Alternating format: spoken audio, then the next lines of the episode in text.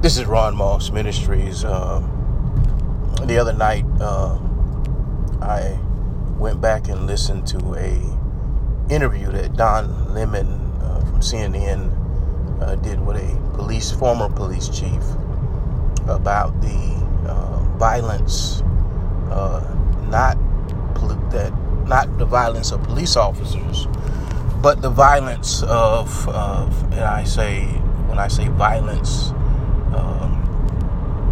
that the community, uh, the community that I call uh, opportunists, who are destroying property and and looting and destroying businesses and with no care in the world, who are now uh, strategically, uh, you know, uh, picking out different parts of neighborhoods and cities to go in and do havoc, all in the name of nothing. All in the name of nothing. And what I liked about the interview that Don Lemon did was he did something that I wish other, uh, particularly African American reporters, uh, African American commentary, commentary, uh, commentary folks would do, uh, or, or just black folk in general who get on TV who have a platform uh, would be honest about certain conversations and blame. Sometimes you got to blame everybody. you know, it's just not one group of folk that need to be blamed. There's enough blame to go around. And it, it made me think about, you know, where we are as a African American community. You know, I, I remember a time when uh, I, I, was raised in an environment where, you know, we had, and, and I want you to hear this, and, and if you have any young people, teenagers, adult, young adults uh, of African American descent, you might want to allow them to listen to this. We grew up in a time where we had to respect our parents. Now, why did why did I say we had to? Because there were consequences when you didn't do what mama or daddy or grandmama or granddaddy or aunts and uncles told you to do. They had the green light to discipline you by whatever means possible. I grew up in an era of hickory sticks, uh, hickory, uh, hickories, uh, whippings, uh, with, uh, stitches, switches uh, that mama would go and peel from the tree and and then come in and and whoop you. Uh, belts, belt buckles, you know, whatever it took to get a point across. Uh, not being able to go anywhere, uh, being put on punishment, you know, uh, not being able to leave the house. And if you did leave the house, there was additive consequences. And if you got too grown, you wouldn't have to threat mama or daddy that you were leaving you'd be kicked out. you would be given your walking papers to go do whatever you wanted to do, and you couldn't come back to the house. And a smart young person would look at those options and realize they really didn't have anywhere to go, and then come to the conclusion I'm just going to wait till I get to adult age, and then I'll do whatever I want to do. But through the home training and other things that would take place in that process, that young person, once they entered into adulthood, would usually be in a good place. And so, what we are experiencing now is a group of young adults who have decided that, hey, here's a perfect time for us to take opportunity and destroy some stuff and get as much free stuff and uh, come together and do what we want in the name of nothing. In the name of nothing. And it's time for us as adults to be able to speak about it and do something about it. I, I remember a time when folk would take back their neighborhoods. That you had people that would patrol their neighborhoods in groups, you know, uh, hard for folk to kill folk they know. Hard for folk to disrespect folk that they grew up with. I grew up in a time where we depended upon barbershops and hair salons to to step up and help, you know, bring peace to the community, bring understanding to the community, bring information to the community. I think we need to get back to that place. There are some smart brothers and sisters that are running and working in hair salons and barbershops. And we need to be able to reach out to them. I still believe the church, the community church, still has a role that it's supposed to play. Even in this virtual reality, pastors, preachers, teachers need to step up and be people who actually not just talk about faith, but actually stand on faith. They stand on what they believe. It's easy to walk around and pretend to be about our Father's business. It's hard to really be about our Father's business because if you're really about your Father's business or our Father's business, then you you're not going to look as pretty and cute and and dressed up all the time. You're going to look beat up. You're going to look tired. You're going to look angry. You're going to look hungry because it takes everything out of you to make a real difference, a positive difference in this world that we live in. And I really want to leave this with mama and daddy and whoever that responsible adult is that's been around that child's life who is now a young adult's life forever. It's an old saying, it ain't how you start out, it's how you end up. I'm going to say, I'm going to change that a little bit. It's how you start out and it's how you end up. Because if you don't start out being a strong disciplinary, if you start out letting your child do whatever that child want to do as a child as that child get older that child to continue to do whatever that child want to do and you're to continue to look away then you're creating an opportunist you're creating a follower real parents, put it that way, are hardcore disciplinarians. What's a hardcore, hardcore disciplinarian parent? A parent who understands sometimes you gotta love hard. That that means you gotta you gotta practice some tough love every now and then. You gotta discipline hard you got to make sure they understand what you say goes.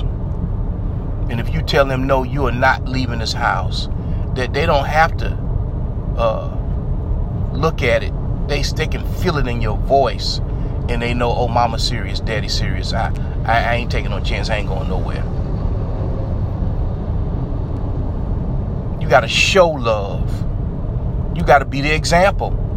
You should have always been the example.